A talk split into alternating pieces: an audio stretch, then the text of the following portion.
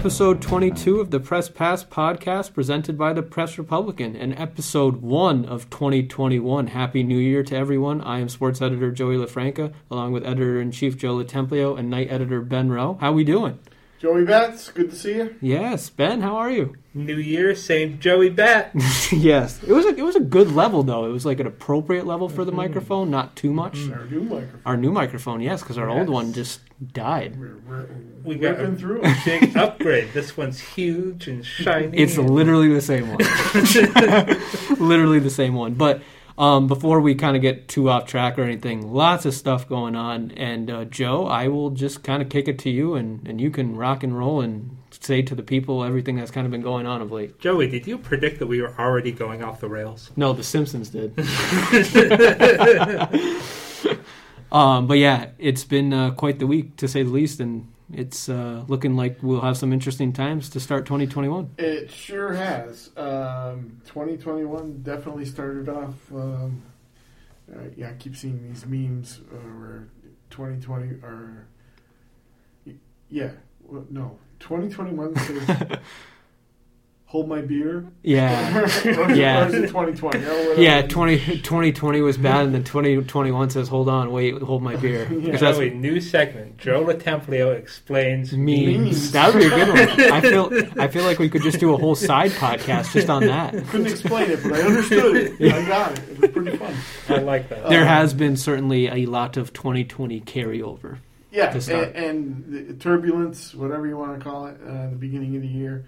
Um, on the COVID 19 front, or locally here in the North Country, we've seen a wicked, wicked rise of cases in um, Clinton, Essex, and Franklin County, namely Clinton County lately. We're up over 400 cases active right now. Mhm. I think we had 93 uh, yesterday, and we keep getting numbers in the 70s, 80s, 90s, Yeah. and it is um, way, way worse. We were talking earlier about how last May during the Plattsburgh State graduation weekend, the Clinton County had a spike of 14, and we thought, oh my God, 14. Right. That's nothing to what we're seeing now. And the college isn't even in session right now. No, exactly. And Franklin County is also seeing big numbers. Essex County seeing big numbers. Um, on the positive, and I don't know if we've had a podcast since the vaccines have come out. No, I don't think we. I don't think we really I have. think the last one we had was, yeah, forecasting it. But yeah, I don't think so. Yeah. But in any event, they're here. They're rolling out. Mhm. Um, there have been some issues with how fast they've been going out and how many they've been getting. Um, but let's hope they can smooth that out and get those shots in people's arms and hopefully get a handle on this thing because it is raging right now. Don't you really think that at this point, Jan- th- this month of January and February could, how, however these two these next two months goes in terms of the vaccine getting you know released more and get more people getting vaccinated, and also how exactly the COVID numbers surge here locally and just nationally. I feel like January and February are pretty much going to dictate how 2021 go, how 2021 goes. Yeah, the next few weeks, months are critical for sure. Yeah. Um, people just gotta get it, gotta understand. Yeah. You know, this is serious. We gotta take every precaution we can. hmm Well, I was thinking the other day is the fact that for me personally, and talk about personal anecdotes, but it seems as though having this during the winter, just the misery of the dark of winter, just adds another thing to it. Where I think it may, honestly, it makes me even a little more stir crazy than usual. So I don't know if listeners, you know, I guess just that what the other day the health department released some information about where they kind of see some of the spread coming from, small gatherings and that kind of thing, and it's just that. I don't know. Again, there's just something about the fact that it's coming in the middle of all this that people are kind of letting the guard down a little bit. Yeah, and all along, people said um, the the months of January, even December and February, the the winter months will be dark, and mm-hmm. and they really have been. And up here, it's obviously cold, and that doesn't help matters at all. And I think one of the biggest things that kind of you know up here a lot of winter activities keep people busy. And that's not people can't even do a lot of the winter activities that they are normally accustomed to doing. And we'll get to sports a little bit later but you know one of the biggest things around here is is hockey and hockey can't be played. That's a huge thing for around the winter time that people look forward to. Basketball, nothing better than when it's snowing and there's a bunch of snow outside and it's who knows how cold it is. Go into a nice warm gym and, and watch basketball, things like that. None of that's going on. So we're lacking the normalcy. We're searching for answers and we're trying to all be safe. Uh, I shouldn't say we're all trying to be safe because obviously I don't think all, everyone, I don't want to accuse people, but it's clearly obvious that not everyone's following the protocols at this point. And uh, yeah, it's just we're we're really ser- searching for a lot of answers, and it's it's disappointing. Well, I want to touch on that a little bit. You say some people may not be following the protocols. Of course, us three here in this room hope everybody is. Yeah. And we would urge everybody to. But we're also seeing people that are doing what they're supposed to be doing yes. are still getting it. Yeah.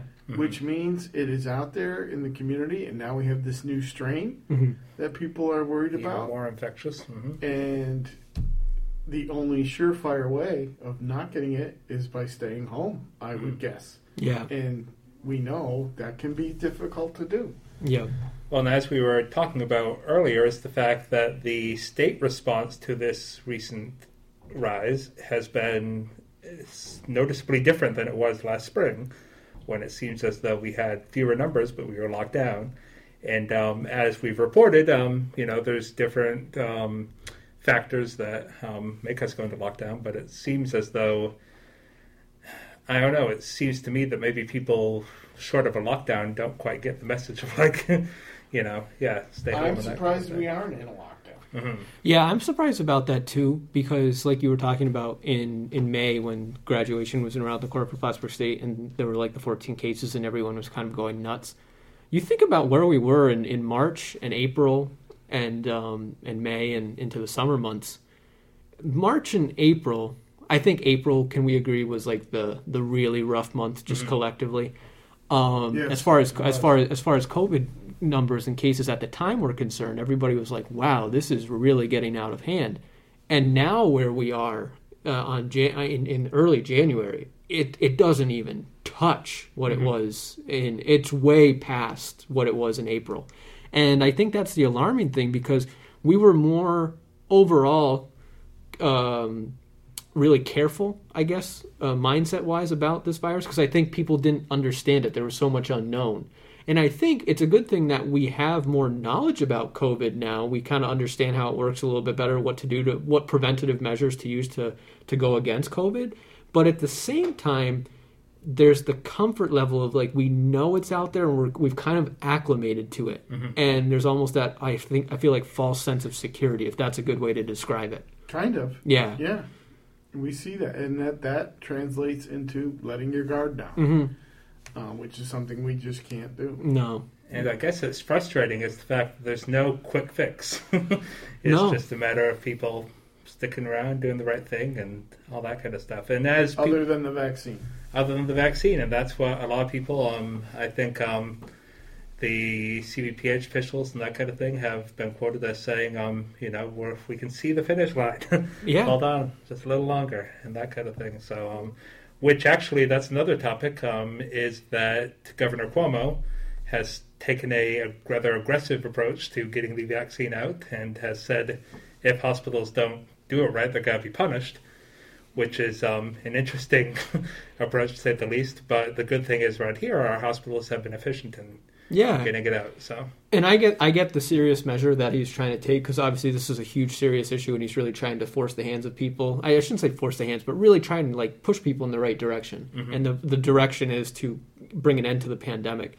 So I, I think locally, like you said, I think locally as far as the vaccine is concerned, I think I think that's the most positive thing going on around here right now.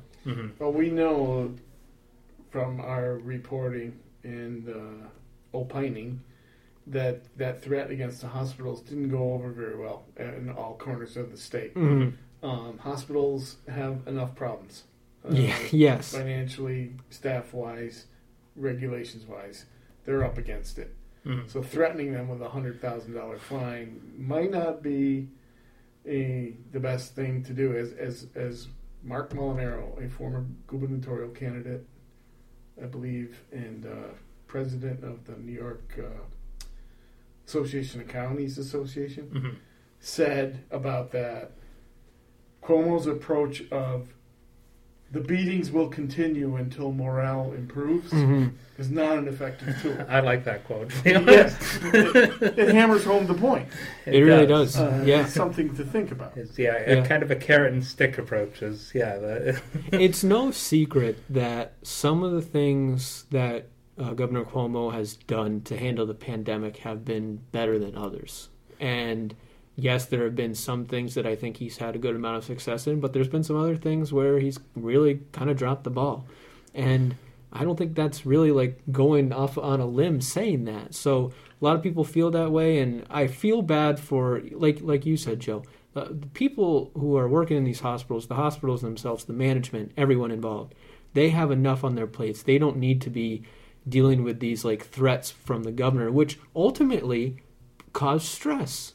And why do we need our healthcare workers more stressed than they are right now? I, I, I feel like the pandemic provides enough stress that they don't need some some political person providing even more stress. And, and you have to believe that they're doing their level best to try to help everyone they can. Yeah. And do the best they can. No, nobody's going into a hospital and, and not giving hundred percent, especially during a pandemic. And if they if they aren't, well, that's a whole other thing. But I don't think that's the case. and they're doing it with limited federal resources. It's not as if the federal government is injecting. No, All right, here's all the money you need. Here's all the people you need. Take it, take it. It's that no, they're doing it with what they have. yeah, No, the, the healthcare, nursing, doctors, uh, assistants, it's a no, noble profession, and I got to believe that their best interests are at, at, heart for everybody.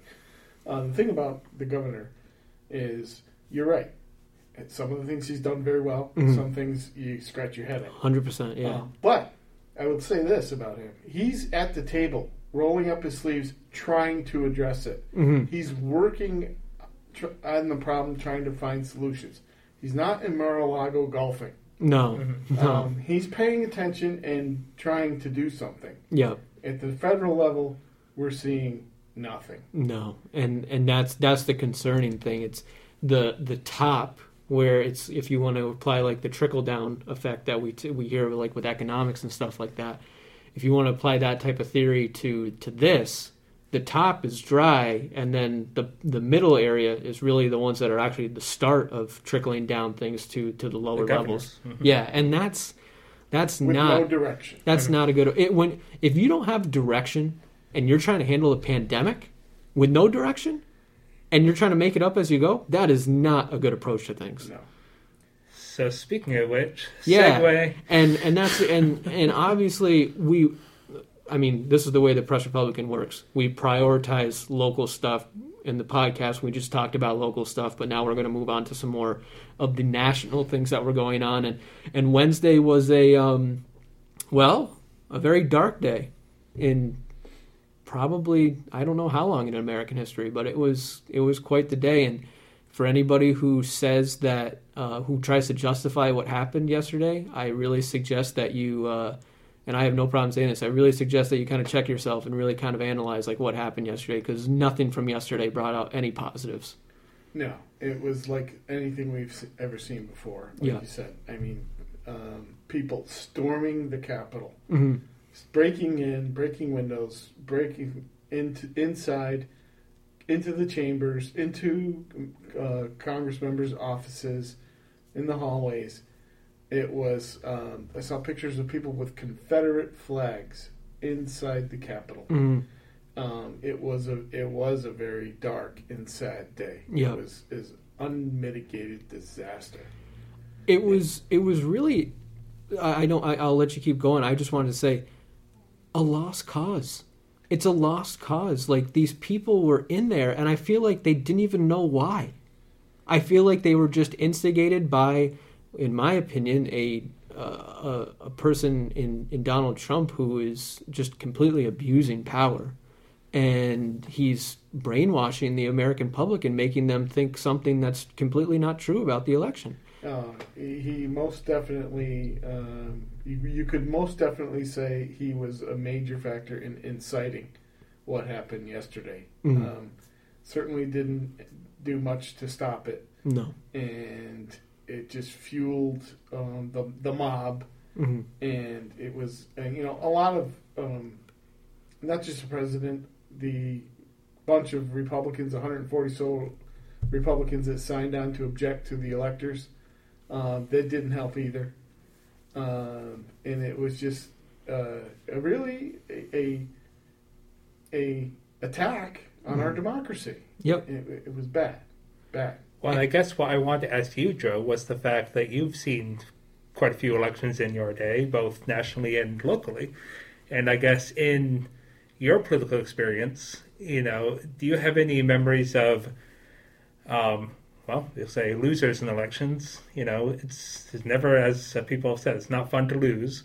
And I'm sure that in your time you've heard some people who have said, you know, this was bad and I'm mad and that kind of thing. And how does that usually go over in your experience? When you call the person who loses, what is that like? Locally, it's happened a few times. I, I can think of three or four cases where local candidates have literally lost by one vote. Mm. Um, and it was, a, in each case, it was drawn out, went to the courts, there were, there were challenges. Um, but when all was said and done, one candidate won by one vote. And in each case, the loser accepted it, shook the other person's hand, and talked gracefully about it. And that was it Right. um, at the local level. And I thought, wow, oh, you know, that's pretty good. I mean, the, you talk about the peaceful transfer of power. hmm Four people died yesterday, so it's not a peaceful Hmm. transfer of No, power. Not no. It's been lost. No. Well, And- one one of the images that really Dan. struck me um, last year was um, of um, our local um, mayoral candidates and the fact that that race was flipped in literally the eleventh hour, and yet they um, you know met together and shook hands, and you know we get a photo of that. And personally, when we were doing the 2020 year in review, I used that photo, and that image really struck me. That here's somebody in Scott Beebe of the fact that um, he was ahead on election night and you know feeling good, and then all of a sudden, when the absentees were counted, it flipped. And imagine what that does to your heart to be like, you know, oh well, I guess I ended up losing. And yet he went over there and he's like, I know, I think we quoted him as saying, you know, it's not the outcome that I'd like, obviously, but I'll support. You Right. know. I, do now. that I'm thinking one time the mayoral race. I think it was 1995. Clyde Rabideau was running against Mark Dane. It's okay. we told you to mute it, man. Bad. It's all right. It's for it's, we, we're we're coming back from break. So, anyways, Mark Dame lost, and he went over to Clyde to concede and congratulate him, Mm. which was cool. And uh, it had been kind of a bitter campaign with some nastiness between them. Sure. And Mark went over and said, "Oh, congratulations! I wish you well." And Clyde kind of gloated a little bit and threw a few jabs in there. Passive aggressive. And Mark's, Mark looked at him point blank and said, "Clyde, you won. Okay, stop." No, good for him. I mean, and that was it. anytime somebody's passive aggressive like that, that's like the that's that's the worst. When when something like that happens, and and you, you you're trying to as somebody like who who lost, if you're trying to take it gracefully, and somebody's being passive aggressive toward you, oh, then then all the gloves come off. It's it's it's time to go. Sparks could fly. Yeah. So no, so we're certainly not saying that elections are always a friendly process, but it's the fact that you trust the process, you trust that pe- the people voice their opinions, and then you move on. Let me ask you, Ben Rowe, Uh-oh. have we seen any evidence of massive voter fraud? We have not, not locally, not in New York, not in the country. No, no, not at all. And that is the biggest thing that That's the key. that's that's the key to all of this is we're we're seeing the the the reasoning behind the uh, the up the alleged reason behind the uproar is the voter fraud, which time and time again has been proven didn't take place, and it gets back to when you when you see when you see over and over again you're told no this didn't happen. And then you just keep bringing it up and say no it did it did it did. It's when you see a leader like in the role that Trump is in doing that it just questions everything about about the leadership and, and what and what he's actually out and for fuels the fire. and in my opinion, basically, once he lost, whenever you want to say he technically lost, since then, he's forgotten about the presidency and what what responsibilities that include. He's he's basically just led this this whole Yeah. whatever this ordeal, if you want to call it that. what I'm saying. This train wreck is a better word for What it. What has he done about COVID in the last two months? I mean, I, I was I was listening to I, I was joking with Ben Rowe. I watched more news yesterday than probably well I shouldn't I watched a pretty good amount of news last year, especially especially around the pandemic time early on. But in quite But a while. I watched more news yesterday than I've watched in quite some time, and consecutively too. I just couldn't like take my eyes off the television, and I was just watching it, and I'm I'm just thinking to myself, my God, like, are, are- is this really where we're at? And some people brought it up, and I don't mean this to, to sound like politically incorrect or anything. I don't mean it in this way. It's just the truth. What we watched yesterday is things that we've seen on the past and couldn't believe that were happening. The things that are happening sometimes in the Middle East and things like that during their elections. And we saw something like that right here in the United States, the place where we're supposed to be the head of democracy. Democracy. We're supposed to be the the the the mirror that people are supposed to the, that are people are supposed to reflect, and they're supposed to be like us. And you know, I, I you say that as an American because that's what people say. But yesterday, that was not the case whatsoever. Um, and it just was- it was just a very eye opening, surreal, scary, whatever type of moment you want to call it. It was it was a moment that people won't forget. I, I cannot imagine what other countries are thinking of us right now. Probably not too much in terms of positivity. No. They're probably thinking, "What a train wreck." Well, what stands out for me as far as voter fraud goes is that locally, when you go to the Board of Elections, and as we've done in our reporting, and go behind the scenes, and you see the table stacked with just endless, infinite rows of absentee ballots and that kind of thing, and you think, boy, I'm glad this isn't my job to go through and sort these all out, but it is somebody's job. It's the job of the local electoral staff Yeah. and people that are human and that you know they're not robots and um, that we entrust them to with our most sacred process and that it strikes me that there are people in the national news and across the country that do report on the fact that yeah that mistakes happen that there was you know a ballot that was accidentally um, put in bin B instead of bin A Sure. and that kind of thing. And it's like, and, and of course that's not good. No. if that was my ballot, I'd be mad. Um, but it's the fact that it's a human process, and that every election, as has been said last night and through the past two months, every election has errors. Sure. Every process has errors. You know, um, we all know that. Geez, our paper has errors every once in a while Yes. it's um it's humans doing human things the best they can and it's just that when we get to the point where we don't accept it because of errors like that. You just that's just going against the grain and just that that's not how we can do it. You just have to step back and put yourself in other people's shoes. And that's where i stand is the fact that if i hear someone say well there was this and this well yeah you know if you were in that job imagine the pressure. So it's just Sure. keeping that perspective in mind. It's very important to me. Is that there are real people behind this whole process I have breaking news. What's Uh, that? Play the breaking news music. Text from Mackenzie Delisle is covering the City of Plattsburgh uh, Common Council meeting. Uh, Elizabeth Gibbs, councilor from Ward 3, has been named the new mayor pro tem Oh, well, congratulations to her. in a unanimous vote.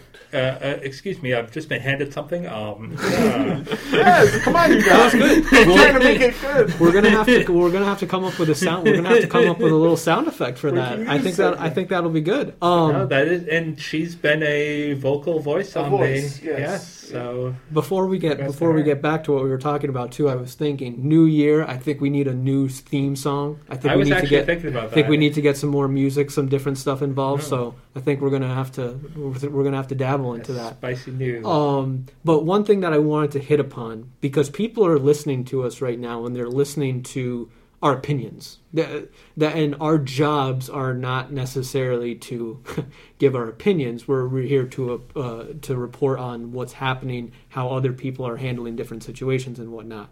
Um, and one thing really important, I feel like that's been in the in, in our coverage of late, um, localizing the events of the Capitol and other things has been Elise Stefanik.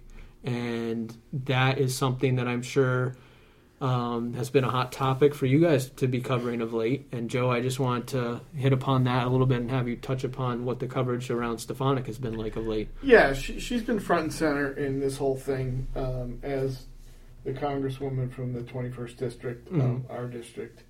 Um, she's one of the 140 Republicans that uh, vowed to object Yep. to the elector certification. Um, drew a lot of response both ways, um, naturally. Um, and then, which was okay, all right. A lot of people didn't like the fact that she was standing by Trump no matter what, and was going to do this this exercise, even though, as we said, that no evidence Kind of of fraud. Futile effort. Hmm. Yeah, um, I think okay, people could you know would have been upset, but they could have lived with it. But then yesterday, everything blew up, and it changed the whole level of this. Yes. And people, there are people calling for her to resign, hmm be removed from office, and to be held accountable for the violence and everything that happened yesterday. Um, this has blown up. Oh, absolutely. Not only for her, but for uh, a lot of Republicans, and of course the president. Yep. Um, I don't know if they counted on that. No. Um, and I'm not sure. I hope they're aware of the seriousness of this. Um, and yeah, newspapers um, um, editorialize on issues like this. sure. Um, this is not a hard one. No. Um, it's easy to see what happened and what uh, should not have happened. Yep. Um, and we will continue to cover the Congresswoman as she works uh, representing this district. We'll report what she does, um, what she says, how she votes, like we always do. Um, but that doesn't mean we're not going to maybe criticize her here or there, or Mhm. maybe praise her from time Mhm. to time.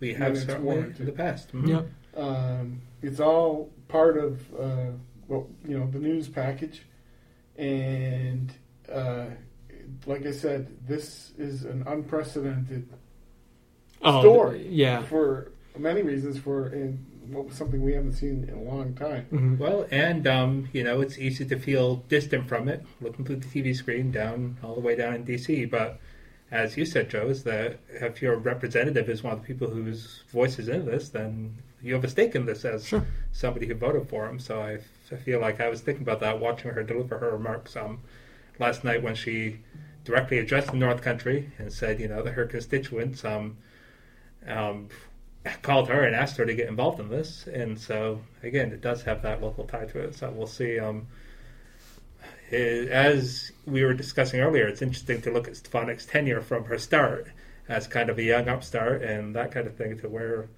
politics has led her now. So we'll see Mhm. what happens between now and the next election.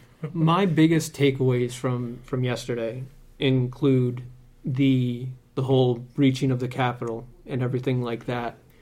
If you want to attach a purpose to what these people thought their purpose was, it was to change the minds of the voters and and make it so more people would object to to the election results. If anything, it did the exact opposite. They Oh, shot it- it they sh- they shot Yeah. themselves in the foot. Some of the senators, Um, I think half of the senators that said they were going to object, changed their mind. Yep. Mhm. So that that completely changed things. The other couple things, they stormed the Capitol building, and many of them had either something to support uh, the policemen, you know, with the Blue Lives Matter. They're wearing flags uh, with the Blue Lives Matter flags, things like that. Meanwhile, literally going head to head, face to face, fist to fist, whatever you want to say, with policemen, and that's a whole other ironic thing to it. Yeah, th- this whole thing with the Capitol Police, um, I've seen it's kind of all over the place. I've seen things where they people think they did not do a good job and that they were too nice hmm to the uh, uh, protesters or mob or whatever you want to call them, and that um, they there seemed to be a lack of support for them numbers wise Mhm. um, in terms of reinforcements, and we don't know if that was by design Right. or Oh, there's going to be conspiracy theories. and people were saying Forever. that the president was reluctant to call in the, the National Guard. hmm And of course, we see all kinds of things on social media where if that was Black Lives Matter protesters, they'd all have been shot. Yep. Um, so the whole issue of how it was handled by police is a whole nother aspect Yes. of this whole thing. And my, my third and final takeaway from it, and I didn't really come to this conclusion until late last night or maybe even early this morning. I don't remember what time it was exactly. Mike Pence, Vice President Mike Pence, could be looked at in the history books moving forward as a savior to democracy in so many levels. He acted on calling in the National Guard, while Trump did not. He has continued to do the right thing in terms of how to approach this whole election controversy. And he said he won't unilaterally like use his power to make decisions. He'll go by the votes and everything like that. And I really think, looking back on things, I mean, a couple months ago, what we were all laughing at him because he had a fly on his head during the debate, you know. um, but now, in all seriousness, he really has stepped up in a time that maybe through some people's own fault it's been one of America's darkest times. And that's Um, me talking. That's just me talking. That's not the press Republican talking. That's just me. Um, but that was my thoughts last night. I was like, wow, this guy like a couple months ago had a fly on his head, and memes were coming out everywhere. Um, and now he's like at the heart of what could be looked at as one of the most serious things that's happened in quite some time. He didn't have much choice. No, no, he didn't. There's got to be memes in the history books like 20 years from now, aren't there? Yeah. Oh, oh, oh, oh, yeah. I, I, I think memes could really become a thing, and uh, uh, they are a thing. But Yeah. just But- moving forward. But that that was those were my takeaways from watching everything develop yesterday. One of my last thoughts was that I appreciate that we got the perspective from um, former North Country Congressman Bill Owens yesterday. Yes. from Yeah, I Karen read that Chapman, story. That was good. Um, gave kind of a inside view of what it's like when things get a little tense inside the um, halls of law and um, government, and um, that he was down there when things got a bit tense, and he um, talked about. My biggest thing, I guess, as I was telling Joe yesterday, is talking about the secret tunnels under Washington D.C. that the politicians can slip into and out of, and makes me think of Plattsburgh State going down the tunnels to um, Algonquin Hall, that kind of thing. And um, but um, is the fact that to think that there are systems in place to keep them safe is, you know, um, I was thinking the other day about our, I guess yesterday, um, about the baseball shooting that happened a couple of years ago, um, where Steve Scalise got shot, Right. and thinking of the fact that these politicians, they're more vulnerable than we like to think they are, and um, is the fact that they're not invincible, they're not wearing bulletproof vests. And so to think that that's one of the scariest things for me personally, my biggest takeaway was when I saw the images of armed, you know, rioters getting into the into the chamber, into the rotunda, into the gallery, and thinking the fact that you know where does it go from there? And that's kind of the that when we've gone from the point of posting and angrily talking to actually physically confronting and threatening these people, you know, we've we've crossed the line. It's frightening. So, It is frightening. mm. Um, and one final thing that's really started to come to light now has been the whole talk around the 25th Amendment. Mhm. Um, I'm sure we will be providing some type of coverage on that, either through the national perspective or even the local We're perspective. working on it as we speak. Um, but I figured that would be something interesting that we could also bring up because that's, I mean, the 25th Amendment has never been utilized before. Um, but I feel like now is maybe the best chance uh, that it could ever be used. Yeah, and others say, well, there's only 12 more days, 13 Right. more days. Right. Maybe we can. Look what happened. In, to this. But look what happened know. in one day. Exactly. Mm-hmm. Exactly. You know, um, that I thought that was in when I saw those reports come out late last night about the Twenty Fifth Amendment. I didn't even. I mean, I don't. I don't have a book. I don't in my head. I don't know what each amendment is. But I was like, well, that must be something about like president's power and, and stuff like that. And yeah, when I s- when I saw the reports of that, that was uh, quite eye opening, and it matched the scenarios and the situations that were going on. Well, next next episode, we do a quiz. Joey LaFranca and all the amendments. yeah, that wouldn't go well. I know two and one. And Act- Actually, not to derail, but Joe LoTemplio. There's the First Amendment, freedom of speech and all that. Second Amendment, guns. The right to 14th bear The arms. Fourteenth Amendment is seizures and unlawful searches. I think. The Um, Fifth Amendment, not the right not to incriminate yourself. mhm, The Fourth the fifth. Amendment, um, thou shalt not house soldiers in your house. hmm How do you know that one? The? Third Amendment is what is the Third Amendment? One of them is about women voting. Well, that's later. That's like Yes, nine, that's is that the 19? Yes. Yeah, look at me. Boom. So we got six of them. That's not too bad. We're all ready to become U.S. citizens here, folks. Um, can name six of the amendments. but- Before before we kind of wrap things up, I Mhm. just wanted to provide a little bit of a sports update. Yes. Um, we talked about everything COVID related. It's kind of crazy that sports are even under the discussion right now. Um, but I did have a, a conversation, not really for a story, but certainly something that he wouldn't mind me sharing the conversation with uh, just for on the podcast. Um, I did talk to uh, Section 7 Executive Director Matt Wallentuck on, it would have been Monday and I just asked him about where exactly sports are at right now, um, because it's varying from section to section within the state. And it looks like the sports that could be allowed for Section 7 at this point include bowling, boys swim, and uh, indoor track and field. Uh, bowling looks like it will have its first match right around the Martin Luther King holiday. And then uh, boys swim, which only Plattsburgh High and AuSable Valley are participating in. Um, those two schools are remote right now, so I don't know how that's going to go. Um, it looks like they might start practice around the 18th or 19th. That is what I know. Um, AuSable Valley athletic director Kevin Holbert told me as far as AuSable's concerned.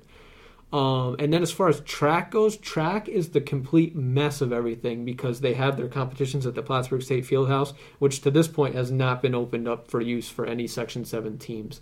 Um, so I guess there's some positivity as far as like sports getting underway. I know I Rumors of positivity. I know I sent I know I sent out an email. I was talking to Ben the other day. I sent out an email like to respective athletic directors and saying like, you know, hey, here's the preseason coaching form for Press Republican sports coverage. You know, please have your coaches fill it out when they deem it's possible. And I I, I prefaced it by saying I understand that things might not be quite so normal this year, but I'm just trying to get the email out, get the ball rolling so we're not caught off guard in a couple weeks. So that's kind of the update for sports. Uh, and then Plattsburgh State, nothing. Uh, I, I don't think we're going to be hearing much about that. Well, we're, Um, we're we're getting close to March first, football season.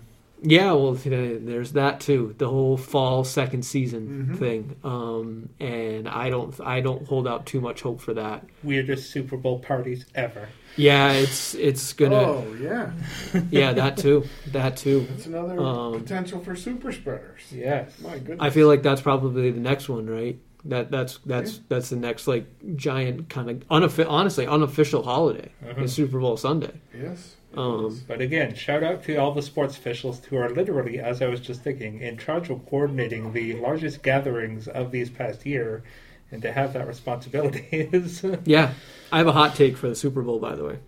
oh, Hot take. I'm going to give you my pick right now. Who I think is going to make it? Buffalo Bills. Yes, yes. Yeah. Buffalo Bills and Green Bay Packers. that would be that would be something. I think that would be a very good matchup, and I think that's honestly quite possible. Um, it is. It is. And I think we have to briefly bring up the Philadelphia Eagles disaster that Ah. happened on Sunday. Is that- that the team that had a bunch of people out? Yeah, and then the quarterback uh, decision that Doug Pederson made that basically completely just derailed my New York Giants' hopes of making the playoffs. I have to say this though. The Giant like I'm upset that it affected the Giants, but Joe and I were exchanging some texts while the game was going on. It's bigger than the whole Giants thing.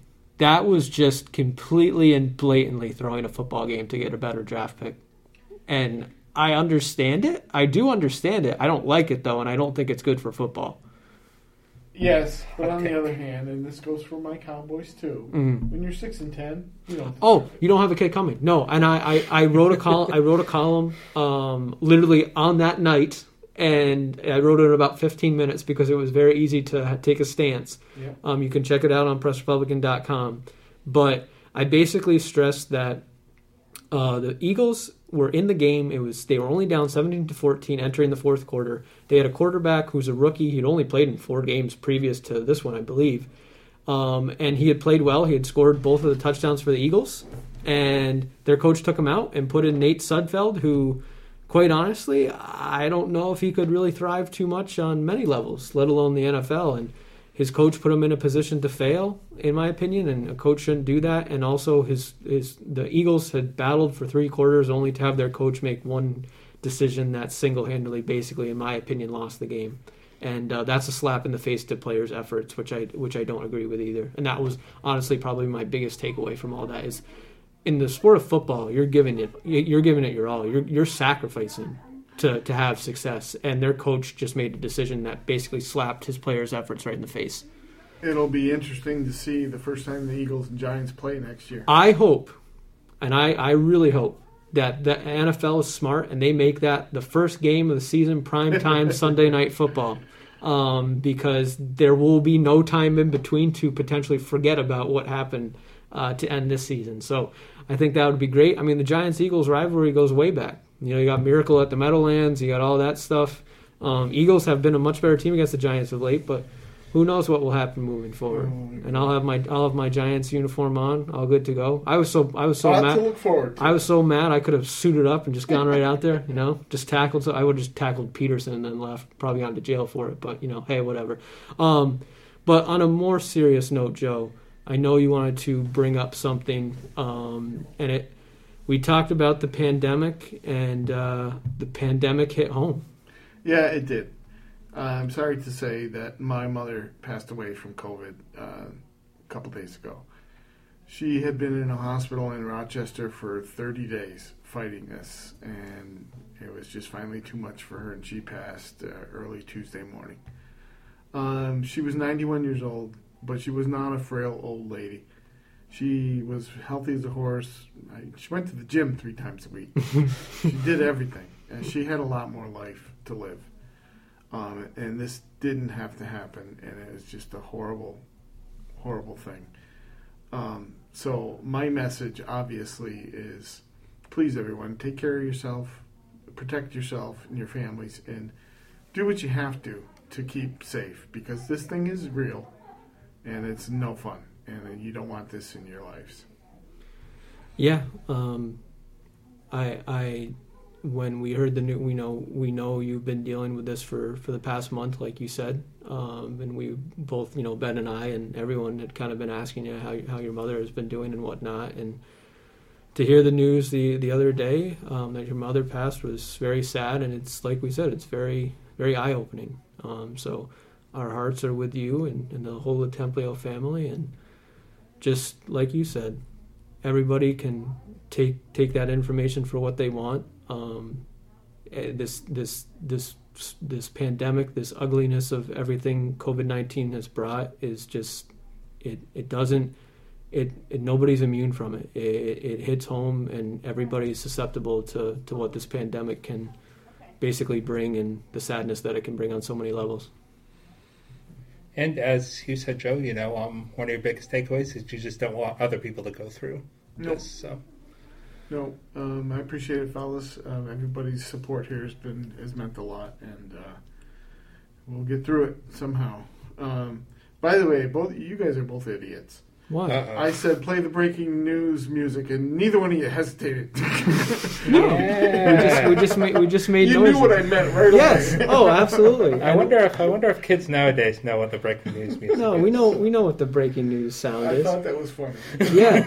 Um, and the uh, the cool thing that we're, we're I think we'll have now that we've really kind of gotten onto it, we're, we're back at it with the podcast stuff. And before we go any further, I, I'll say you know you can find us on uh, iTunes, SoundCloud, uh, PressRepublican.com. Find us there. Um, we'll also put it on our social media links. You know, at Press Republican on Twitter or Press Republican Facebook uh, Press Republican Instagram story, um, everything like that. You can find us pretty much. We'll, we'll, we put the podcast in enough places. You can probably find it. Yes. Um, You know, I'm glad you don't leave yourself a note for that because every time you remember to say that, it just makes Joe stay. yeah, Joe, Joe gets all Joe gets all pumped up. Um, but also, yes. um, we're looking forward to just kind of taking the next step with the podcast, just continuing to have fun with it.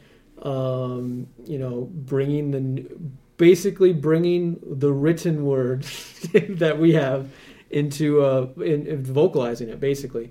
And this this po- this episode to start off 2021 was pretty serious to say the least. Uh, up until the point where Joe calls idiots Ben. That's, that wasn't cool. I'll take it. Uh, yeah, it's not not too bad.